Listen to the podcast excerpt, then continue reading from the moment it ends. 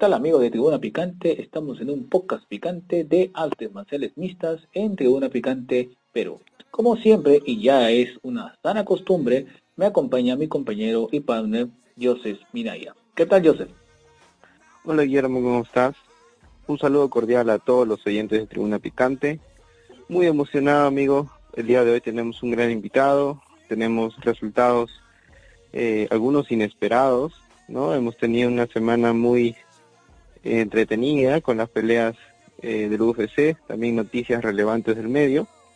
Y por supuesto vamos a aclarar un tema acá con justamente un participante y peleador profesional del FFC 44 que queda pendiente su revelación dentro de, de estas fechas, ¿no? Y bueno, sin más preámbulo lo vamos a presentar, Guillermo. Sí, vamos, yo se presenta al invitado del, de, bueno, de este podcast picante. Bueno, el día de hoy tenemos el agrado de entrevistar a un peleador profesional de seis peleas, tiene cuatro victorias, dos derrotas, joven aún 23 años, es tecneño de, nacimiento, ha peleado en dos categorías, en la ligero y pluma, mide metro 73 y va a estar en la pelea del evento estelar del FFC 44 contra el cubano Freddy Mazabo en las 145 libras. Nada más y nada menos que el gran peleador de artes marciales mixtas, Roger García. ¿Cómo estás, Roger? ¿Qué tal, Joseph? Un gusto. Este, muchas gracias de verdad por la oportunidad. A ti también te agradezco, Guillermo. Este, nada, este, muy contento, la verdad, de, conversar con ustedes esta noche, de compartir este momento con ustedes. Y nada, este, gracias a Dios ando muy bien también y, y les agradezco por la oportunidad. ¿Qué tal, Joseph? Eh, es un placer conversar contigo y bueno, vamos a tener una amena conversación con tu persona y comienzo con la primera pregunta. ¿Cómo es tu preparación y rutina antes de una pelea? Bueno, eh, primero yo empiezo con, más que nada con un plan alimenticio muy bueno. Este, porque más que nada eh, en la alimentación es lo más importante de un deportista, ¿no? Que uno cuando está comiendo un poco más limpio, pues tienes más energías, te saca más aire, y más que nada acostumbras, acostumbras a tu cuerpo que, ya este, que, tienes que cortar peso sí o sí y acostumbras este, a caminar en el peso que vas a, que vas a competir. En segundo lugar, pues en el tema de la preparación física, eh, también pucha, me, me, parece muy, pero muy, muy importante también. Eso creo yo que me ha sacado, pues, han habido batallas que he tenido que si no ha sido, pues, por técnica, ha sido por más aire que he tenido por, frente a mi rival, así que ahí, este, justamente con el, con el segundo ecuatoriano que competí, justamente con él se vio que él estaba más cansado que yo y, con garras, que casi me noquea, pues con garra y con más aire puedes, puedes sacar adelante la pelea Veo en, tercera, por, por, tercera parte, pues me preparo mucho en mi, en mi MMA, bastante golpeo, bastantes posiciones, este, bastante este, antilucha, pues muchas defensas de derribos y también por último, por mi, cuarta opción, pues es pulir bastante mi boxeo y mi Muay Thai, ¿no? Que creo que se me hizo un, un, un peleador pues con un nivel este no no tan alto pero tampoco tan bajo un nivel medio de boxeo en el time no que tengo mi que me defiendo bien también en la pelea de tierra muy interesante. Efectivamente Roger disculpa ahí Guillermo Literazú me parece interesante lo que nos dijo el tema también de, de la alimentación no la alimentación la dieta la preparación física. Eh, es un punto que muchos de los oyentes nos gustaría de repente andar un poco más, ¿no? O antes, durante ese momento del corte, ¿qué tan importante es ese ese espacio, ¿no? Y esa dedicación y respeto a la, a la dieta misma, pero también como a, la rutina, ¿no? O sea, ¿qué, qué, qué tan difícil puede ser eso, Roger? Si nos puedes comentar. Mira, para ser bien honesto, siempre, pero siempre como de, mi parte he sufrido bastante con el tema del peso. Este, la verdad es que es muy estricto, es, muy complicado cambiar de, la noche a la, mañana un, plan alimenticio, pero que no sé, a ver, este, uno siempre está activo entrenando, pero no sabes cuándo te va a llegar el momento de tu coach que te va a decir, sabes que Roger, tal fecha vas a competir. Pero tú no solo estás mentalizado en que Roger es entrenar y que tal vez tu próxima pelea va a ser aquí en un par de cinco meses, seis meses, pero solo tienes un mes y medio de plazo para el evento. Y estás como que 13 kilos arriba de, de, para tu pelea. Entonces ese cambio de verdad, o sea, este, de plan alimenticio es muy difícil. Yo recomendaría bastante a los deportistas de MMA o cualquier otro tipo de deporte que tengan que cortar peso, pues que siempre estén más arriba nada más de 7, 8 kilos máximos de su peso de competencia, porque de verdad uno sufre bastante cuando empieza a cortar 12 a 13 kilos. Hay gente que sí lo hace, pero que se sobrequilla bastante yendo al sauna, deshidratándose, dejando de comer por dos o tres días. Yo he pasado por eso con sinceridad. He llegado prácticamente muerto al pasaje, pero pero bueno, son experiencias que he pasado para que después yo mismo me diga, pues no puedes estar así tampoco y, y, eso a la larga, pucha, lamentablemente te va a perjudicar en tu carrera, ¿no? Entonces, este, nada más, ahora trato de mantenerme en un peso, un peso balanceado en la categoría en la que voy a competir ahora, solo me voy a enfocar en competir en, en, los, en los 66 kilos. Entonces ya para mí prácticamente los 70 kilos ya ahí quedó entonces ahora solo me voy a enfocar en los 66 kilos y sí o sí quiero mantenerme en un peso más o menos de 7.3 a 7.4 máximo. Porque como te digo, siempre es bueno caminar nada más 8 kilos arriba de la categoría en la que vas a competir. Es muy difícil, es muy difícil este cambiar esto de la, de la noche a un plan alimenticio. Exacto, exacto, Doyer. Y sobre todo lo que me llama la atención es eh, tu estilo, tu, tu deporte base es el Muay Thai, ¿sí? Sí, así es. Este, bueno, con sinceridad, al principio, cuando hice mi debut profesional contra Franco Cortés, más conocido como Dalton, este, en esa pelea eh, yo estaba entrenando en la escuela de contacto libre, pero ahí solo tenía un juego de lucha y un básico más o menos de boxeo cuando yo pulí mi, mi, mi, mi, Muay Thai fue cuando recién conocí a mi coach Redwood. Es un, es un jamaiquino, un excelente entrenador para mí, para mí es uno de los mejores del Perú, top, en realidad yo lo recomiendo, es, es el mejor, el mejor que pude conocer en Perú, en sinceridad. Y él me, me sacó el máximo potencial con el tema de Muay Thai y boxeo, la de ambas cosas su juego de él de Muay Thai es bastante, pero bastante enfocado al MMA también. Porque una cosa es ser solo peleador de Muay Thai y el peleador de Muay Thai es más conocido que ser solo bajador y estar muy plantado, ¿no? Pero en cambio él, su trabajo de él más que nada es sí o sí eh, su juego de Muay Thai este, ¿cómo se llama? Hacerlo en base al MMA, o sea, estar todo el rato intentándolo, cabeceando, buscar otros tipos de ángulos para golpeo, buscar otros ángulos para las patadas o, entradas. Entonces, gracias a él pude más que nada evolucionar bastante con el juego de pie. Es un excelente entrenador. Qué interesante lo que nos mencionas, ¿no? Y precisamente hablando de esas técnicas que utilizaste, yo recuerdo la última pelea que vi, tuya, que fue este año en el FC 43, en la estelar de Varela versus Molinedo 2. Ah, eh, tremenda victoria, todo el momento tú fuiste el agresor y quien ejercía la presión dentro de la jaula. Y luego de dos intentos de mataleón lograste someter casi a finalizar el primer round a Diego Wilson. Una gran pelea y, se vio precisamente tus habilidades eh, en el striking. Sí, eh, en, en realidad para bueno, yo en esa pelea lo que lo que puedo decir es que con sinceridad como que yo no fui tan tan tan constante con el golpeo en ese entonces porque era la primera vez que yo peleaba con un zurdo. Entonces yo tuve un, intercambio de, golpes con Wilson y la verdad es que la mano de Wilson es pesada.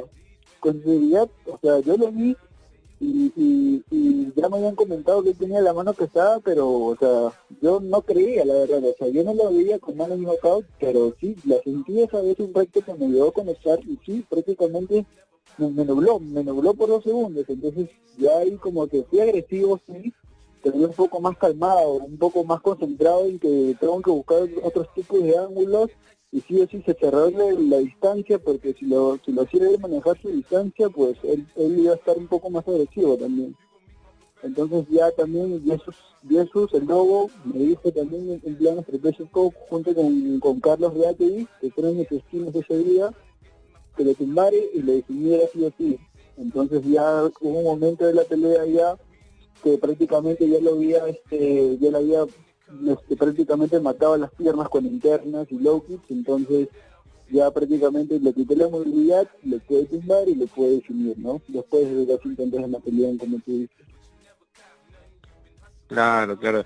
Una tremenda pelea, felizmente fue este año antes de que llegue el tema del coronavirus. Esperemos que para el FFC 44, que vamos a hablar de ello más adelante, para que nos puedas dar una breve explicación, eh, te veamos nuevamente en esta nueva pelea contra el cubano, ¿no? Y bueno, aprovechando que ya estamos hablando del tema de tus peleas netamente, ¿cuál considerarías tú como tu pelea más importante dentro de tu, carrera?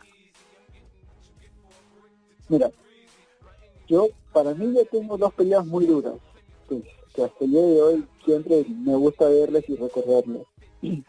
La primera es mi debut profesional contra Dalton Cortés, de Franco Cortés, más conocido como Dalton. Este créeme que ese muchacho, pues, pucha, es mi brother ahorita, es un compañero de entrenamiento incluso, pero cuando tuve mi debut con él, nunca había sentido una mano tan pesada de knockout, te lo juro. O sea, el brother se conecta un golpe y ya prácticamente te duerme. O sea, la verdad tiene la mano muy pesada, precisa y rápida. Pero ese día, incluso desde el primer round, a 10 segundos de la pelea, empezó el primer round, me movió la mandíbula y estoy peleando con la mandíbula movida los tres rounds. No puedo ni siquiera morder mi bucal porque estaba con la boca abierta todo el rato con la mandíbula que estaba así quebrada prácticamente. Pero llegamos, igual, llegamos a decisión y me, y me ganó por un punto. Nada más por un punto pero pucha, lo único que pasaba por mi cabeza en, la pelea era no puedes perder, no puedes perder y eso pues me impulsó a decir es no rendirme y llegar hasta el último round, ¿no? Y la segunda pelea que para mí fue otra de las más duras que he tenido, fue con el segundo ecuatoriano, que casi me noqué igual en el primer round. Y, nada, este demasiado aguerrido ecuatoriano, muy pero muy recio, tiene bastante simulación de golpes, se le veía incluso demasiado grande que yo, o sea, más rebote incluso, entonces fue una pelea muy complicada. Este, y la verdad que gracias a Dios por la preparación física que tuve y, mi juego de Muay Thai que pude, pude salir adelante. Entonces ya desde ahí las demás peleas las acabé en el, en el segundo, primer round, después con Wilson, con este, con Candela, un competidor de Muay Thai, este, la acabé en el segundo round, entonces ya tuve peleas un poquito difíciles igual, pero un poco más, más, más suaves. Claro, oye, qué gran testimonio que nos das. Eh, lo que has estado narrando, y me estaba imaginando dentro como si fuera tú, entre la pelea, porque, bueno, y, un poco que me has hecho recordar, ¿no? Mis épocas antiguas de antaño cuando entrenaba box, y efectivamente a veces te dicen, ¿no? Eh, oye, oye, este rival tiene este, una pega fuerte, y a veces uno dice, ah, ya, vamos a ir probando, ¿no? Pero a la hora de la hora es, wow, y lo pruebas y dices, sí, efectivamente tenían razón y, y miles de cosas pasan por tu cabeza, ¿no? Y a veces tu estrategia se ve un poco afectada, pero lo único que quieres en ese momento es terminar la pelea, pues, ¿no? Así es, exacto, tal cual, igualito. Entonces ya, este, ya es ahí, bueno, gracias a Dios tuve este, buenas estrategias y, y, por hacer caso, pues puedes, acabar las peleas más rápido o tal vez llegar a la posición, pero igual salir ileso, ¿no? Interesante testimonio, sobre todo, siempre el debut es lo que uno siempre recuerda. Yo me acuerdo cuando yo también tuve un pequeño pasado, eh, solamente a nivel amateur de, de judo, y la verdad cuando te dicen cuando te dicen tal tal rival tiene tal estrategia y al momento cuando lo peleas y ves que es y era cierto, tu estrategia, como se dice, tienes que sobrevivir. Lo primero es sobrevivir y después a lo que eh, eh, aplicar la estrategia, aplicando un plan A, un plan B, hasta un plan C, hasta un plan D. Tienes que tienes que entrar al, al hasta con cuatro planes. Hasta me hasta Mira, yo te voy a contar una, una historia. Este, ese muchacho Gianfranco Cortés, este, yo con él había entrado primero, yo ya yo competí con él dos veces, en amateur y en nivel profesional.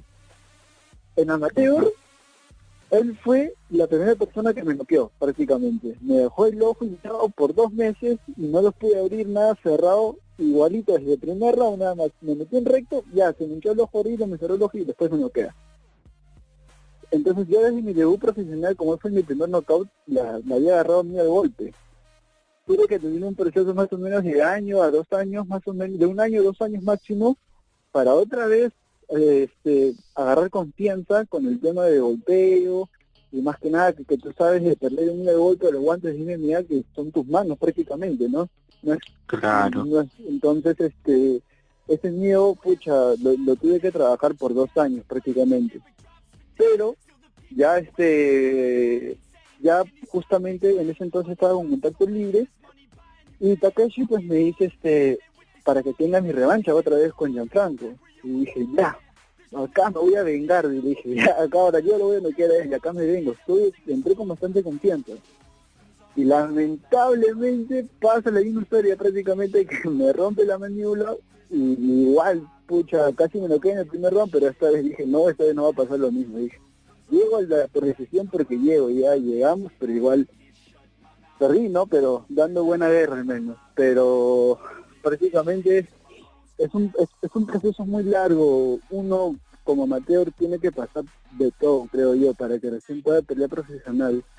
Como amateur te tienen que noquear, creo, creo que también te tienes, tienes que perder para que sepas que es perder de verdad. Tienes que tienes que más que nada pasar por, por, por buen corte de peso para que en tu pelea profesional no llegues así todo desgastado cada vez que es el peso. Entonces, ya desde amateur tienes que pensar que eres un profesional también. Si te quieres dedicar a esto, desde amateur, uno se tiene que, uno tiene que pensar que es profesional. Si quieres llegar lejos. Eso es lo que yo pienso. Claro, claro, qué buen mensaje que da.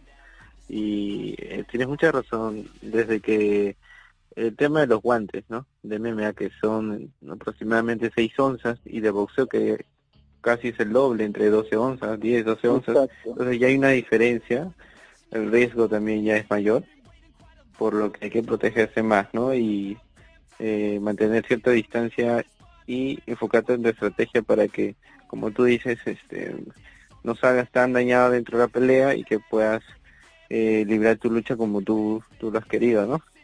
Pero sí, nada, en fin, ese, esa experiencia nadie te la va a quitar y esa recomendación que le das también a los jóvenes que, están dentro del circuito de MMA es muy valiosa, Roger. Muchas gracias. No, no, no me dediqué, de verdad. Yo le digo más que nada porque yo he pasado por todo eso y bueno, no tampoco soy muy experimentado en esto, pero de lo poco que he podido vivir he aprendido que yo creo que tiene que ser así. Si pudiera empezar, yo lo haría así, de verdad. Interesante. Hablando justo de, de, este tema, y ya para enfocarla a, la, a esta pregunta. Después de todo lo que has vivido hasta ahorita en, la, en, las, MM, en las MMA, ¿cuál es tu objetivo como peleador profesional? Primero, llegar sí o sí a una liga extranjera. No primero UFC, ahorita no está prácticamente en mis planes, ¿Por qué? Porque quiero experimentar pelear en un evento extranjero primero para, para más o menos ya acostumbrarme a qué es qué es otro ambiente, ¿no? Qué es estar en otro país, otro ambiente, otro tipo de gente, que nadie te está apoyando prácticamente ahí, que solo está haciendo tú y solo tú y tu, tu profesor, ¿no? Entonces quiero experimentar eso primero y luego, una vez que ya tengo unas dos o tres peleas máximo ya en un evento fuera, pues recién ya enfocarme sí, el 100% en estar en UFC. Ya llegar con toda la actitud, ya llegar experimentado, ya llegar con la mente fría, ya llegar pues, pues sencillamente con, con el apoyo del Perú, más que nada del público, ¿no? de la gente que siempre me ayuda. Entonces, este, ya, ya prácticamente también de un buen, de un buen campamento ya no estando sino solo acá en Perú entrenando, sino mis planes es irme el otro año, apenas abran los viajes, pues, pues irme a Brasil, este, están mis planes también irme a Tailandia tres meses, entonces quiero pulir bastante, de verdad, todo todo tipo de juego, tanto tanto como de pie y en el piso, ¿no? Para ya prácticamente enfocarme al 100% en pelear en una liga extranjera, sí o sí, y ya luego enfocarme al UFC. Interesante respuesta. Interesante respuesta, sobre todo, tú quieres decir que mando etapas para luego, luego poco a poco ya ir, llegar a una etapa, una edad madura o una etapa madura, porque la madurez tampoco es está muy correlacionado con la con la edad. Pero, pero sobre todo que la tienes clara que quieres llegar a UFC, aunque tampoco descartas eh, tampoco ir a otra, a otra, a otras, a otras empresas. Eh, me imagino como tú eres de Tacna, me imagino que te, que te gustaría cruzar la frontera y irte a un evento chileno.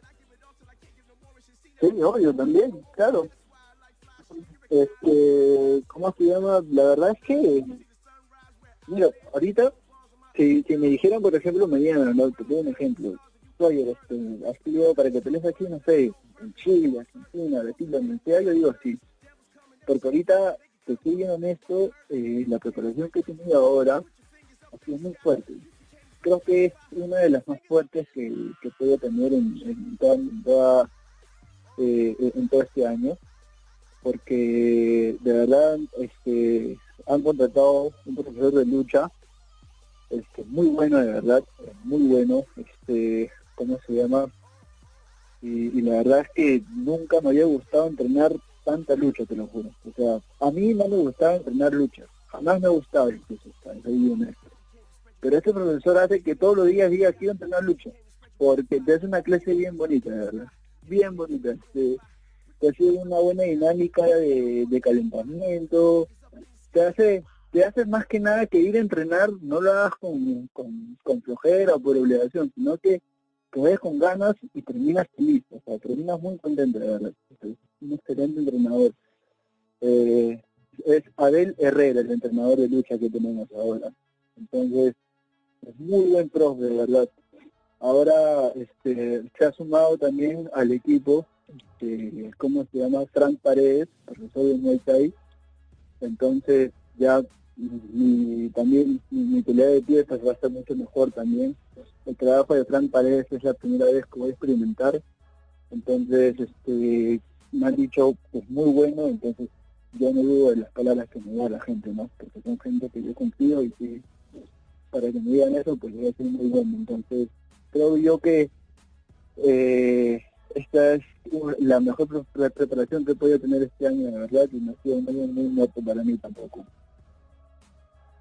Claro, claro.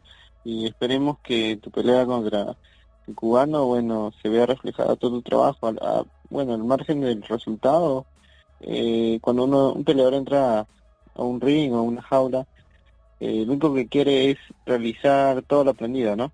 Y demostrar que eh, a pesar de que uno pierda o gane, ha demostrado y ha dado todo dentro de y no defrauda pues a su equipo de trabajo como tú bien dices al cual mandamos un cordial saludo a todos ellos.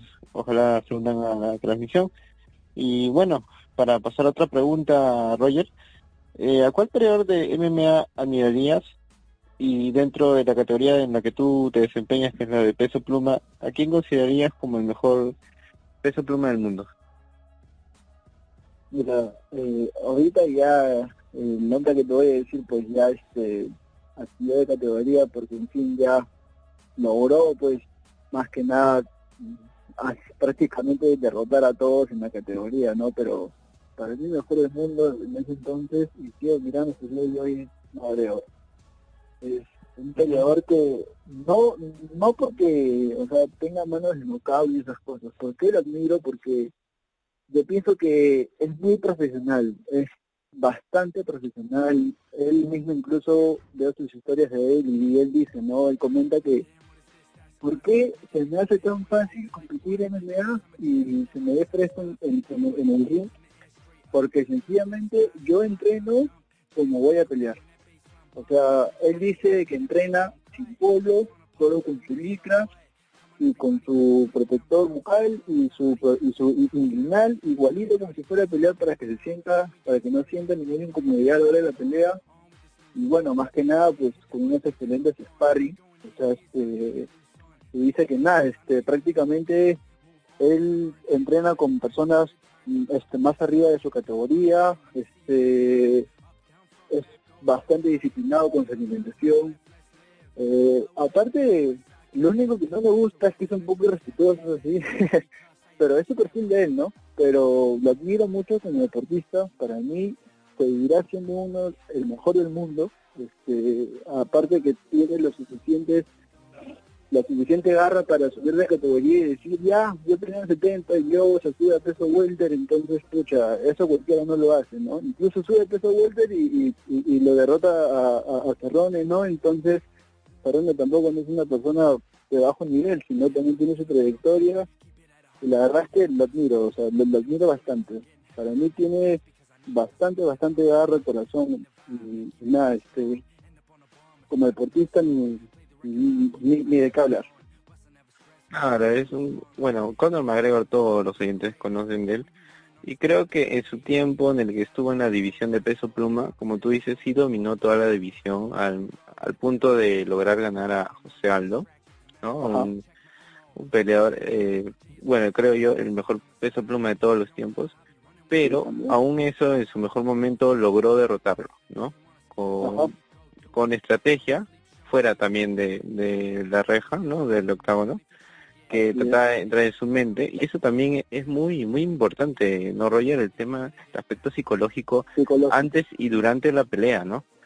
Porque se siente una presión que es inexplicable. Eh, yo les invito a los amigos oyentes que intenten hacer, practicar un deporte de contacto. Es muy, se siente muy reconfortante cuando termina una pelea, así ganes o pierdas, porque sientes que has, has dado todo, o sea, sientes que has aplicado lo que, lo que has entrenado y de repente si por nervios no lo hiciste, en tu siguiente pelea vas a querer hacerlo, ¿no? Y es una experiencia única. Y, uff, imagínense en las ligas profesionales. Eh, debe ser mucho más todavía. A esas ligas yo no llegué, yo también a nivel amateur he practicado el deporte de boxeo, pero eh, eh, la emoción dentro de es, es, muy es, este, confortante. Sin embargo, también está el aspecto de cómo manejar los nervios, ¿no? Y cómo manejar también tu actitud. Y en este caso, McGregor maneja dos, dos armas en la que eh, trata de atacar psicológicamente a su rival antes de pelear, ¿no? y también trata de vender la pelea. Entonces es, es, es una, de repente, una actitud que no les gusta a algunos eh, fans de, del deporte, porque, bueno, eh, es controversial a veces, ¿no? A veces siente que pasa esa línea, sin embargo, yo creo que lo hace con esa finalidad, esa doble finalidad, ¿no? Exacto, de trabajarlo psicológicamente, como dices. Y vender la pelea, como como también lo mencioné, que también es muy importante, y bueno, hasta ahorita creo que es el, mejor pagado de, todo el UFC, ¿no? Sí, sí, eso es cierto. O sea, ¿quién no quiere ver a Mareo, no? O sea, dicen mañana, este, mañana pelea a Mareo, pero que no tiene cable se pone cable al toque en su casa porque escucha de verdad te da un buen espectáculo el hombre. Eso también eso es importante. Hablando de las expectativas que tienes de Macrego eh, te hago una pregunta de pasada ya para redondear ese tema de expectativas de grandes luchadores. ¿cuáles son tus expectativas para el evento del Fusion 44 del FFC? Bueno, este antes que nada estoy muy contento ya de, volver a competir y más que nada mucho más contento que de ser transmitido ¿no? por el canal Movistar. Creo que esto va a ayudar bastante al deporte aquí en Perú de, sobre la MMA. Va a haber mucha más, más vitrina. Entonces, la verdad es que estoy contento de, de competir ahora en este evento y y la verdad es que más que nada quiero quiero ir y hacer mi trabajo, mi, mi trabajo que he venido acá entrenando todo este tiempo de cuarentena, este mostrarme más que nada que estoy listo para, para competir contra, con cualquiera, porque la verdad es que después de esta pelea eh, quisiera de verdad que me den la oportunidad de competir por el título este, vengo ya de cuatro victorias en fila. Si gano esta sería la quinta, si no contra cualquier rival, sino un rival que también está sonando, también está enfocado y, bueno, este prácticamente ha dado de, qué hablar en cada una de sus peleas, ¿no? Este, entonces, quiero que esta pelea, más que nada pienso que esta pelea es un reto para mí para que la, organización del SFC ya no pueda dar la oportunidad de pelear para el título. Entonces, este, ahorita mis planes es esto, ganar y ganar sí o sí, y después enfocarme de pelear por el título, y si no es por el título del SFC después, una liga extranjera, sí o. Si no es por el título, si no es por el título, una liga extranjera, o que era la pero sí enfocado en eso. Muy bien, Roger. Y sí, pues vas a tener un duro rival, eh, Freddy Masabo creo que está invicto, con 3-0. Y ha tenido su última presentación, un excelente desempeño, ¿no? no es, finalizando a Verona. A Verona, ¿no? ¿Cierto? Y lo vimos que, que, lo hizo de verdad parecer de una forma sencilla y sabemos que Verona ha sido multicampeón de, de MMA aquí en el Perú, en, dos este, empresas importantes del medio. Entonces, creemos que si logras esa victoria va a catapultarte eh, muy lejos de tu carrera. Te damos la mejor de las suertes porque también vas a representar al Perú y te felicitamos por ello. Y bueno, para terminar con este interesante bloque, creo que también queremos saber un poco de, cómo va a ser esto, ¿no? Porque oficialmente Jackson Mora eh, anunció que que ha sido pospuesto, no ha sido cancelado. Eso nos ha dado la esperanza a todos los fans que estamos ahí detrás de ellos de saber cuándo es la fecha, ¿no? Pero también, al margen de ello, queremos que salga bien. Entonces, estará haciendo, me imagino, los últimos ajustes, ¿no? Y podrá darnos la fecha oficial, pero eso es cierto, ¿no? Roger, tú lo puedes confirmar, eso se va a posponer muy pronto, ¿cómo va a ser eso? Si nos puedes este, informar, por favor. Sí, en realidad este, se postergó, bueno, por los incidentes que hubieron ahí en los amigos en las discotecas, ¿no? De las muertes, estuvieron ahí por la fiesta clandestina, entonces les quitaron el permiso al evento, pero nada, sí o sí Jackson Mora este, confirmó a nosotros los peleadores que sí o sí para octubre, solo falta poner la fecha exacta nada más, pero que sí o sí va para octubre, y ya está prácticamente un, un 95% confirmado solo van a programar la fecha en las próximas semanas y, nada, este, yo también tengo en lugar qué fecha va pues, ¿no? Pero yo ya estoy enfocado al 100% que si va a la pelea en octubre y de mi parte, pues nada, de verdad voy a dar mi tiempo y voy a dar un buen espectáculo como creo yo que le puedo dar en, la organización de la asociación. Correcto, correcto. Eh, la mejor de las suertes, amigo Roger, de verdad, esperemos que tu carrera siga en ascenso, sigue así, lo vienes haciendo muy bien, he podido ver algunas de tus peleas y de verdad que tienes un estilo muy fuerte, me agrada tu, tu striking y bueno, la última victoria, como lo dije, con Mataleón eh, fue espectacular, ¿no? Porque demostraste que no solamente eres bueno, como tú lo dijiste, de pie, sino también tienes habilidades para someter a tus oponentes tienes creo dos victorias por esa vía, ¿no? De Ring Naked Choke o el Mataleón y la verdad que eh, es impresionante lo que haces. Sigue así, amigo. Gracias por la entrevista. Muchísimas gracias, de verdad. Muchas gracias por las buenas vibras y, muchas gracias más que nada por invitarme aquí a, aquí este en la entrevista. Muchas gracias. Muchas gracias también, Goya García. Eh, fue un gusto también conversar y bueno, después de la cuarentena y después de la pandemia, esperemos en algún momento conocernos cara a cara y vamos a hacer una entrevista un poquito más extensa, con video y todo incluido. Yo encantadísimo de verdad con ustedes. Pues por mí no hay ningún problema que se pueda repetir y espero conocerlos igual, no presencialmente. Muy amables, gracias. Y bueno, Joseph, vamos a la pausa. Vamos y volvemos con más.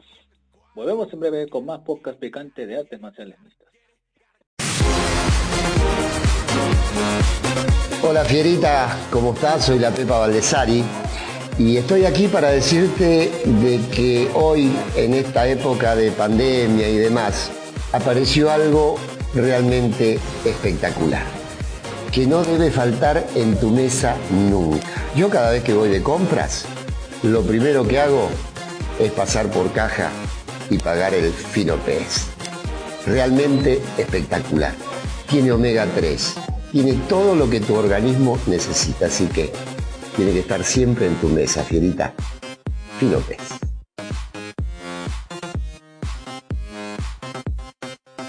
Y después de la pauta publicitaria, regresamos con este podcast picante de artes marciales mixtas en Tribuna Picante. Eh, Joseph, eh, antes de continuar con esta segunda parte interesante entrevista la que tuvimos con el artista marcial. Sí, una buena entrevista con Roger García, a quien mandamos un saludo. Eh, efectivamente va a ser la pelea del FFC número 44 contra el cubano Freddy Masao, ¿no? Una interesante pelea internacional la que va a tener nuestro entrevistado hace unos momentos, al cual le deseamos la mejor de la suerte. Ahora, como siempre lo tenemos acostumbrado, y ya se ha vuelto una sana costumbre, vamos a analizar las tres peleas estelares del evento.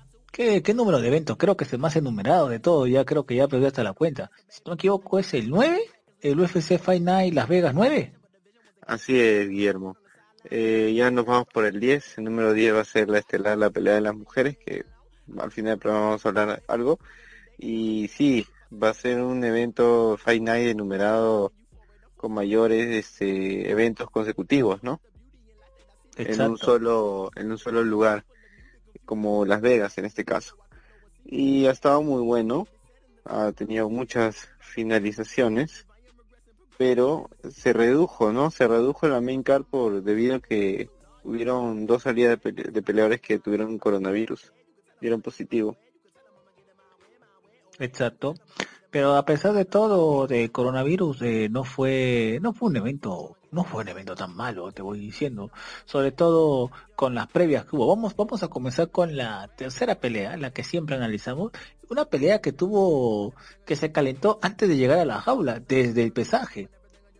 Sí, hubo eh, un careo intenso, en la cual hubo un tocamiento antes de la pelea, ¿no? Del peleador, en este caso el ruso Selim Imadayev, contra el brasileño Michel Pereira, que tuvieron un cruce de palabras y bueno, parece que no lo soportó el ruso y lo abofeteó, ¿no?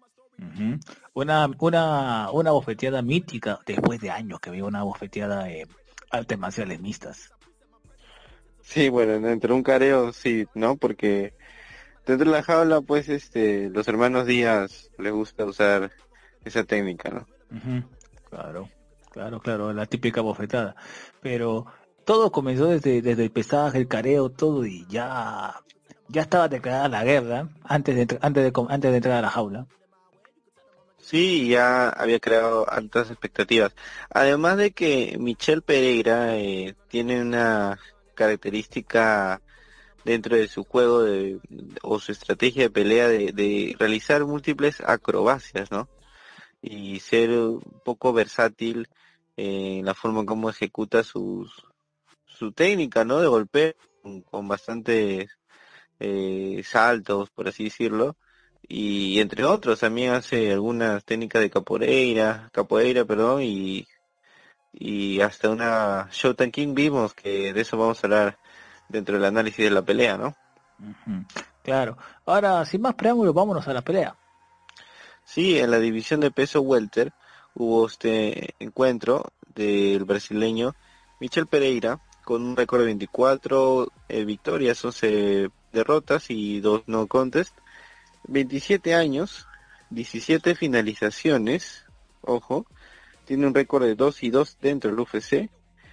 Tuvo una controversial descalificación contra Diego Sánchez, pelea que iba ganando Pereira, pero el rodillazo a la cabeza fue ilegal, ¿no? La última que tuvo.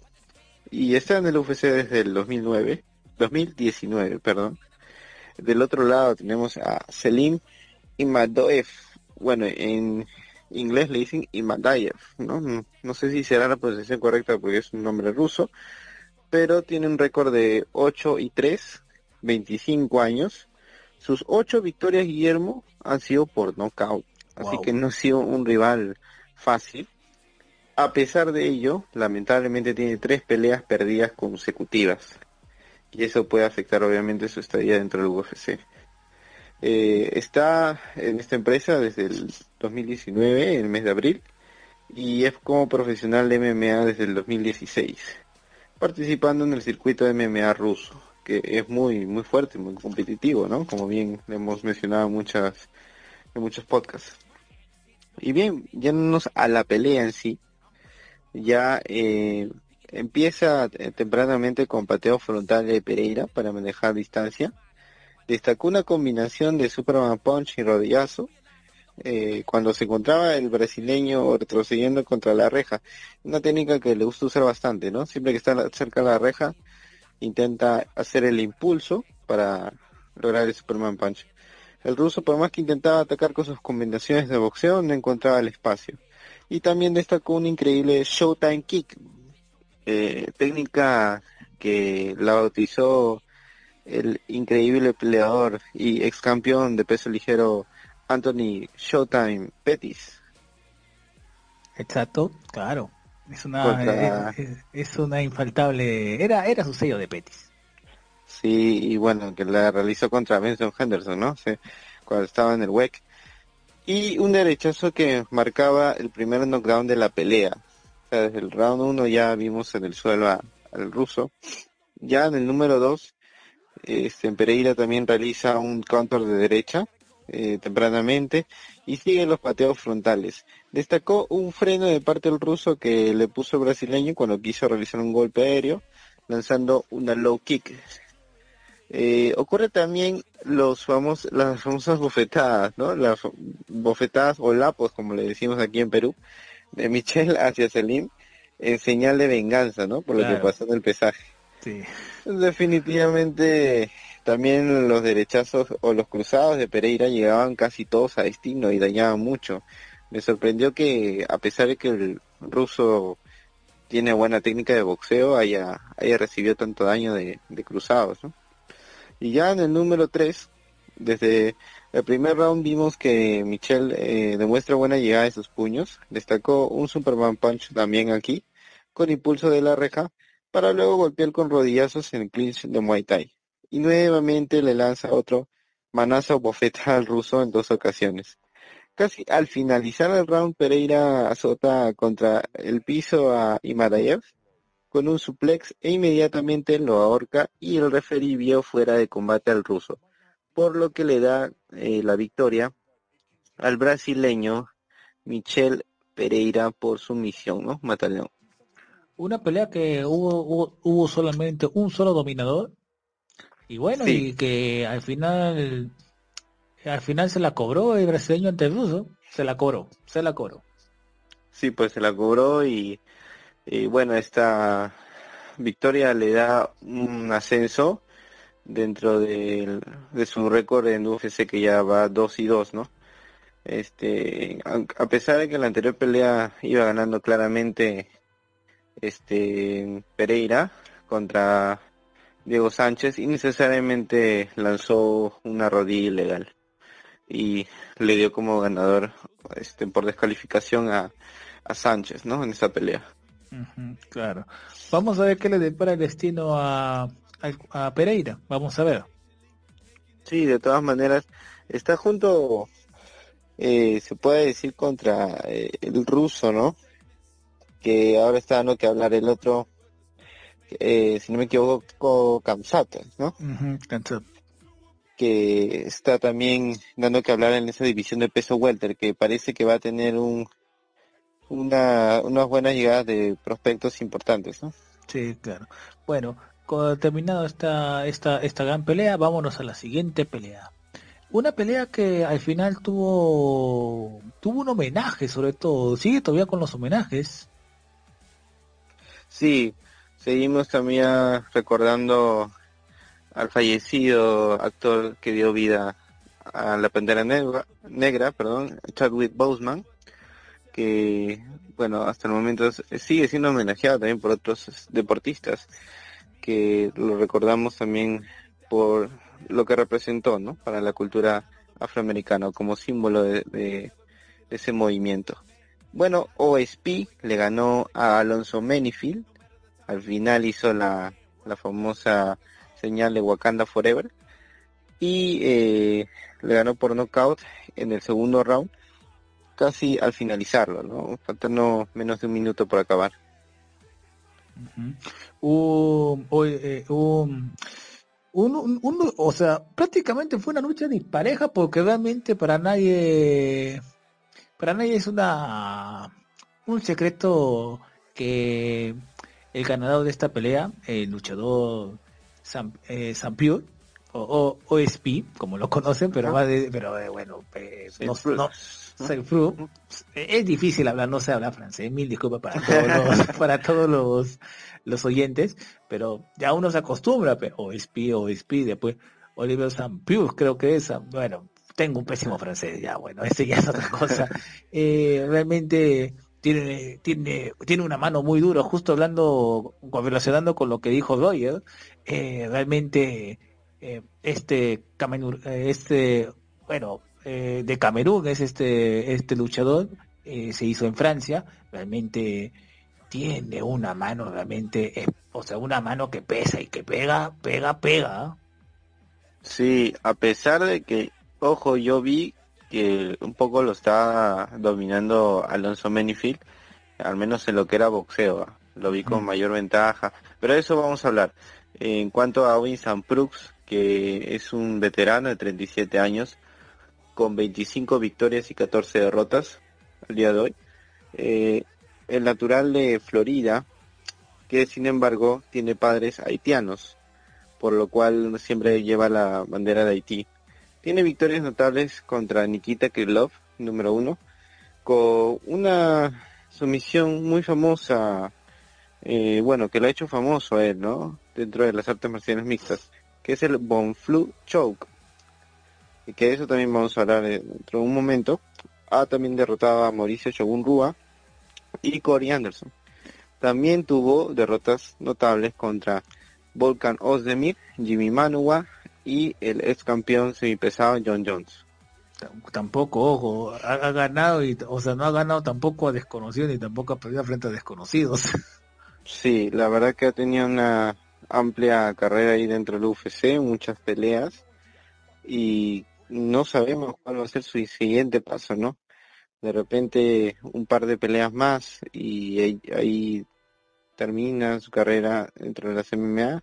Recordemos que ya tiene 37 años, sin embargo ha tenido una, unas, se puede decir, victorias muy destacadas, ¿no? Y, y victorias no solamente, sino batallas, ¿no? Como tú lo has dicho, a pesar de que haya perdido con, con los peleadores que nombré, es un, es un gran peleador porque ha demostrado que, que hasta el lado pelea a John Jones, ¿no? Por su regreso, no sus regresos de Bones. Y bueno, y también recordarles que ha tenido 20 finalizaciones, o sea, de las 25, 20 finalizaciones quiere decir que es un peleador que tiene mucho poder, ¿no?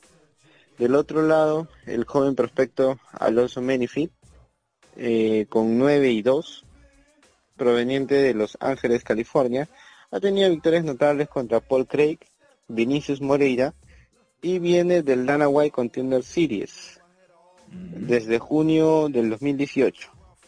Tiene en UFC un récord de 2 y 2 y viene también del Bellator y del LFC. Bueno, en esta ocasión se dio una pelea que yo vi ganando, al menos el primer round, yo creo que lo ganó Menifin ya que desde el principio quiso cortar distancia y conectaba con puños. Realiza un buen cabeceo para atacar con ganchos, mientras que Semprux trata de alejarlo con patea en todo momento, para encontrar su distancia y atacar con 1 y 2. Al final del round se ponen a intercambiar con puños, pero el boxeo de Minifield es más pulido y conecta bien a Semprux. Ya en el round número 2, Owens es el que ejerce la presión, intenta unas combinaciones de puños, pero Alonso luce mejor boxeando, por lo que St. Brooks cambia al pateo constante y Menifin se desplaza por todo el octágono. Casi ya al final del round intercambian con puños y una contra de izquierda de OSP van a dormir a su rival, inesperadamente. Prácticamente un knockout que cayó como como como caído del cielo cayó ese knockout. Sí, esa fue una contra que aterrizó eh, la mandíbula de Menifil y bueno, lo mandó a dormir. No pudo hacer nada ya, es más, ni siquiera tuvo necesidad de finalizar en el suelo, ¿no? Ya interfirió el referee para, poder acabar con, ese castigo. Un castigo que se venía o sea, un castigo que era inminente, pero bueno, el criterio, y por eso también es parte del gusto de las artes marciales mixtas, siempre es el criterio del árbitro para ponerse eh, ante todo, ante de una gran masacre, pero, en fin, al final OSP eh, vio la luz, porque era, era para cualquiera, pero eh, en algún momento sabía, yo sabía en el fondo que OSP iba a dar, iba, iba a dar cátedra. Sí, o sea, eh, se nota su experiencia, ¿sabes por qué, Guillermo? Porque, por ejemplo, cuando eh, se intentó medir a, con, o sea, con los puños, ¿no? Cuando quiso intercambiar ahí con Menifield, se dio cuenta de esa superioridad de su rival, ¿ah? porque tenía muy buen cabeceo. A pesar de que este OSP era, era de mayor tamaño, ¿no? El que era más chico era, en este caso, Menifield, pero hacía un buen cabeceo. Me recordaba un poco a las técnicas de Mike Tyson para entrar, golpear y salir, ya, y, tenía muy buena movilidad este, dentro del octavo, ¿no? Entonces, este, lo que quiso hacer eh, eh, San Prux en este caso fue utilizar bastante las patadas para alejarlo, ¿no? Porque si en los momentos que ellos se, daban así netamente con puños, lo, las ganaba Alonso, Alonso Menifin, y le causó muchos problemas. Este, ya en el segundo round fue justo que Menifin estaba ejerciendo presión, cabeceaba, golpeaba, ¿no? Y ahí fue que, que como tú dices, vio la luz y usó una contra de izquierda que, que no lo soportó su rival y lo mandó a dormir, ¿no? Efectivamente se, se ve, pero que tiene gran experiencia Omins para afrontar esa, esa dificultad, ¿no? Porque, o sea, no es que todo el momento este, un peleador vaya a dominar en, todo, ¿no? Siempre hay que buscar eh, los puntos débiles y los puntos fuertes para poder usar este, tus mejores habilidades. En este caso, Proof pues tiene un gran poder, ¿no? De knockout y lo ha demostrado en varias peleas. Y mis felicitaciones esperemos, yo quisiera verlo seguir peleando hasta los 40, porque creo que, todavía tiene para dar más, ¿no? Bueno, y después de esta pelea vamos a la estelar. Una estelar que tuvo como ganadora Overin, que es como el vino, mientras más añejo es más, más fuerte, parece que, parece que no tuviera rivales a pesar de su edad. Sí, bueno, la estelar de pesos pesados que vimos Alistair Overen versus Augusto Sakai, prácticamente como tú lo dices, eh, se vio una de las mejores peleas de Overen que haya podido dar dentro de su carrera. Claro que en su juventud ha, podido obviamente eh, realizar ¿no? un poco más de, de ello, ¿no? Sin embargo, en esta pelea me gustó bastante porque en los rounds de campeonato, o sea, lo, del cuarto y quinto, este llegó con buen físico Guillermo. A mí me ha sorprendido de verdad bastante. Este peleador este es admirable y sobre todo las victorias que ha tenido no victorias y derrotas. En realidad toda su, su carrera todas sus peleas han sido muy buenas. Este también obviamente ha sido finalizado eh, por ejemplo por Francis Enganú de una manera espectacular no no uppercut que le, le sacó el alma pero bueno, ha tenido también victorias notables, como por ejemplo contra Brock Lesnar, que ahorita está muy aclamado por los fans, por su regreso, Faricio Verdum dos veces, Junior Dos Santos y Andrei Arlovsky. Y ha tenido derrotas notables, como ya lo mencioné, además de Enganú contra Stipe Miocic y Yarcinho Rosenstruck. Wow. Y ¿Qué bueno, ¿qué tal ¿Qué tal sí, O sea, eso, y eso que estoy nombrando para hacer un resumen, porque si no nos vamos de largo todo el programa, ¿no? Sí, sí, eso sí, eso sí, eso sí. Pero ojo, pero estás hablando de que es un es un guerrero de mil batallas, eh, Oberyn. Sí, sí, y, también, o sea, ha participado en, las ligas de K1, eh, ha estado en el Pride, o sea, campeón, ¿no? El campeón de Strikeforce, este, en fin, o sea, ha ganado múltiples títulos, ¿no? Entonces esas federaciones, nada más le falta el, UFC. Solamente podemos decir, que, podemos decir que es el último moquiano. Es uno de los últimos luchadores junto con Vito Belfo, con, con los ya, ya antiguos, los fundadores de esta pasión de arte marcial mixta. Es uno de los que ya está, como se dice, en peligro de extinción. Sí, pues este ha tenido 66 peleas, Guillermo. Wow. Y creo que, que ya lo ha dado todo, ¿no? 40 años. Wow, ¿hasta qué edad va a seguir peleando este gran luchador que ha sido campeón, como te digo, en múltiples este empresas, ¿no? También en el K1. O sea que estamos hablando de, una leyenda, una leyenda que de los pesos pesados, ¿no? Que cuando se retire, pucha, va a tener ahí su, su trono bien ganado, ¿no? Ujú. Ya sin más, sin, más preámbulo, vámonos al análisis de la pelea. Sí, bueno, antes de ello, no nos olvidemos de Augusto Sakai, que un prospecto joven, número 8 en la categoría de los pesos pesados, con un récord de 15 victorias, dos derrotas y un empate. Ha tenido victorias notables también ante Andrei Arlovsky, Marcin Tibura y Blagoy Ivanov. También, bueno, tuvo derrotas, eh, solamente una en UFC, o sea, está con Overen, su única derrota en UFC, y en Bellator contra Che Congo. Interesante dato, ¿no? ¿Qué tal dato? Muy buen dato. Y bueno, en conclusión, tiene un récord en el UFC de 4 y 1. Ya para irnos a analizar la pelea, para mí la ganó claramente el round número 1 y 2. Era una pelea en la que arrancó con todo. Arrancó con todo, en este caso Sakai. Quiso finalizar tempranamente a Overeem. En el round 1 y 2 para mí fueron a favor de él mismo. Tenía ventaja cuando, por ejemplo, iba hacia adelante con ganchos de poder y presionaba a Overeem para castigar con combinaciones de rodillazos y ganchos contra la reja. Ahí es que lo ponían aprietos a Overeem, ¿no? El round número 3 fue parejo para mí, aunque terminó Sakai golpeando contra la reja, eh, sí fue parejo.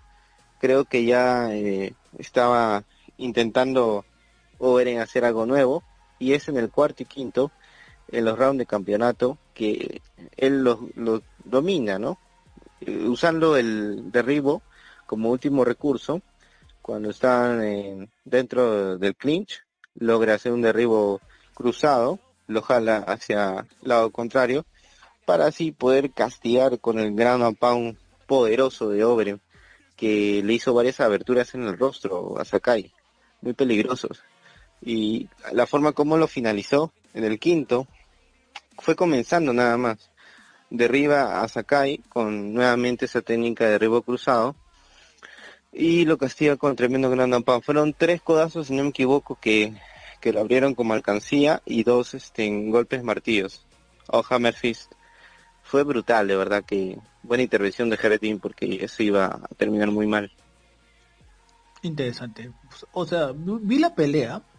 Ah, bueno, como ese día terminé un poquito cansado, hasta me quedé medio dormido, pero gracias a los a las repeticiones pude verlo. Y la verdad, la verdad, prácticamente ese esa apertura de, de se parecía una alcancía, como tú lo dices, fue una fue un señor golpe. No lo voy a negar. Sí, es que está la experiencia, ¿no? Está la experiencia sobre, pero no solo eso, ah, sino, o sea, el físico, me sorprende el físico con el que él- el cardio que él pudo tener para lograr esto, Guillermo. O sea, no es nada fácil a los 40 años llegar así derrotando a un Sakai, un joven prospecto de esta forma, ¿no? Este, de verdad que Oren eh, es una leyenda, es una leyenda viva y él quiere seguir peleando. Ha declarado que le, le encantaría darle la bienvenida a John Jones, que va a pasar, ¿no? Como todos sabemos, al peso pesado. Claro. Sería interesante esa pelea entre entre John Jones contra Overeem. Sería interesante. Sería un buen veto para Overeem. Sí, de todas maneras, de todas maneras sería un gran reto y esperemos que han sido compañeros, han sido compañeros también de, de entrenamiento. Una vez incluso creo que Overeem lo lesionó de casualidad a Jones en un entrenamiento, no recuerdo para qué pelea fue, pero sí había leído ese artículo. Y nada, él, él está muy emocionado y tiene esa esperanza, ¿no? De que poder concretar esa pelea. O si no, seguir con, compitiendo para ver este a qué a qué rival le va a permitir catapultarse para una pelea por el título, ¿no? Ya que es también su mayor anhelo. Tener el único cinturón que le falta, dice Overeem, es el del UFC y ya con eso se retiraría definitivamente. Mm, claro, es como la única estrella que le falta, una vez que lo tiene ya puede ir pensando ya más o menos en el retiro porque no es que diga que lo quiera retirar por la edad, sino que ya había ya ya ya cumplió, o sea, ya, ya cumplió con todos los objetivos. ¿Qué más puede demostrar si ya a su edad con 40 años y con todos los títulos ganados en diferentes empresas, ya lo hace acreedor a un, a un salón de la fama, pero eso va a depender con el paso del tiempo y cómo esté la actitud de Dana White para ponerlo al salón de la fama. Sí, pues un poco el Dana White que ahora está comportándose de una forma ya poco reacia, ¿no? Con, con los peleadores, pero bueno, yo creo que sí lo va a considerar bastante a Overeem para el Salón de la Fama. Y ya como un dato para terminar con este gran programa, este he visto también que él en toda su carrera ha tenido victorias en cuatro décadas. O sea, en los 90 pudo tener una victoria, en los 2000 31 victorias. O sea, te estoy hablando cada década, ¿no?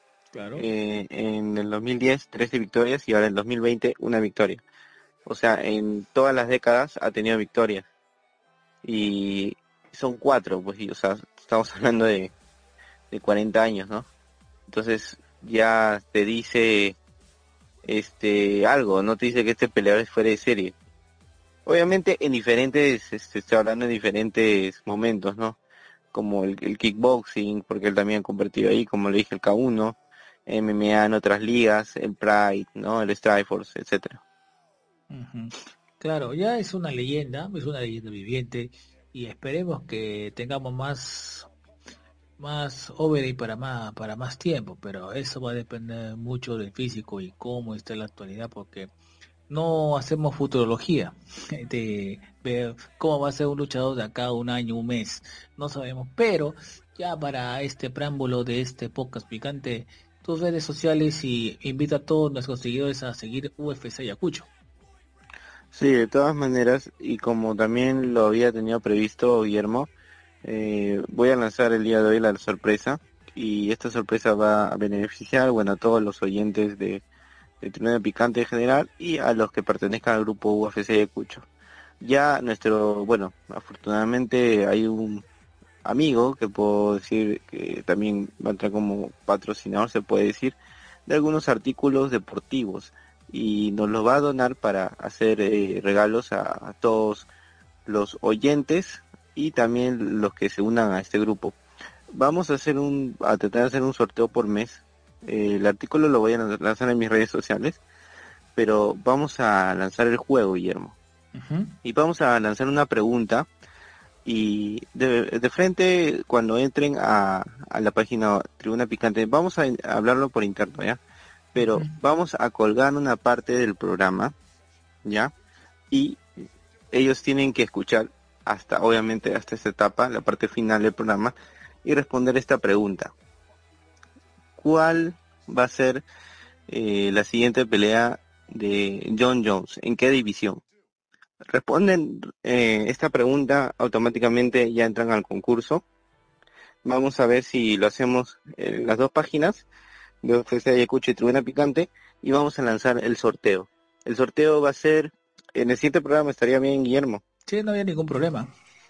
Y vamos a, decir qué artículo deportivo, obviamente referente a lo que es deporte de contacto, se va a ganar el primer, con, bueno, el primer ganador de este concurso, ¿no? Claro, claro. Sí, excelente, me parece excelente. ¿Y qué tal, y qué tal anuncio? ¿Qué tal anuncio? Sí, lo tenía guardadito también te quise contar a ti para que bueno, que sea una gran sorpresa, ¿no? Y que empecemos también a crecer en el grupo. Eh, nada, estoy muy contento.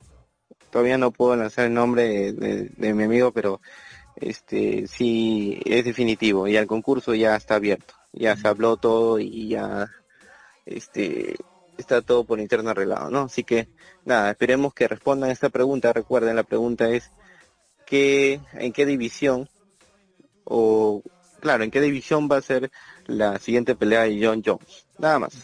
Ok, ok, eh, ok, eh, ok, Joseph. Y bueno, no se olviden seguir a UFC Yacucho y también no olviden seguirnos, seguirnos en nuestras redes sociales de Tribuna Picante como Facebook, Twitter e Instagram. Además de estas cuentas en Spotify como Tribuna Picante Perú y en Anchor como PM Producciones. Eh, ¿Algo más para acá para contar, Joseph, antes de, antes de despedir este programa? Nada más eso, Guillermo. Muchas gracias por nuevamente permitirme acompañarte en esta increíble transmisión de artes marciales mixtas. Y nada, los espero como siempre en el siguiente programa que va a estar también muy interesante y que probablemente vamos a tener también una invitada muy especial. Sí, un evento que se viene ya el, el siguiente, el UFC Las Vegas 10, ya parece ya que vamos a llegar. Vamos a ver si llegamos a los 12, vamos a ver si llegamos a los 12, en la cual va a ser la estelar por primera vez mujeres, o sea, pero eh, lo que llama más la atención es que va a haber una afro, afroamericana, una afrodescendiente como en la estelar, que ha sido muy bien visto por la, por la sociedad tanto americana en esta época que ya está convulsionada socialmente. Claro, así es. La pelea de Hill versus Watterson va a estar muy buena. Como tú le dices, es la primera mujer, ojo, mujer afroamericana que va a estelarizar un evento eh, del UFC. Y sin más preámbulo, nos despedimos. Muchas gracias a, a todos nuestros seguidores. Hasta luego. Muchas gracias, Guillermo. Hasta luego. Chao.